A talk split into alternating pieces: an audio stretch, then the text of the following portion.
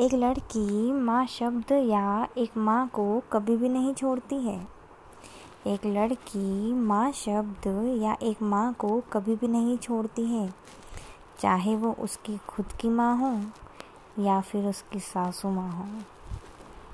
Wish you very very happy women's day to all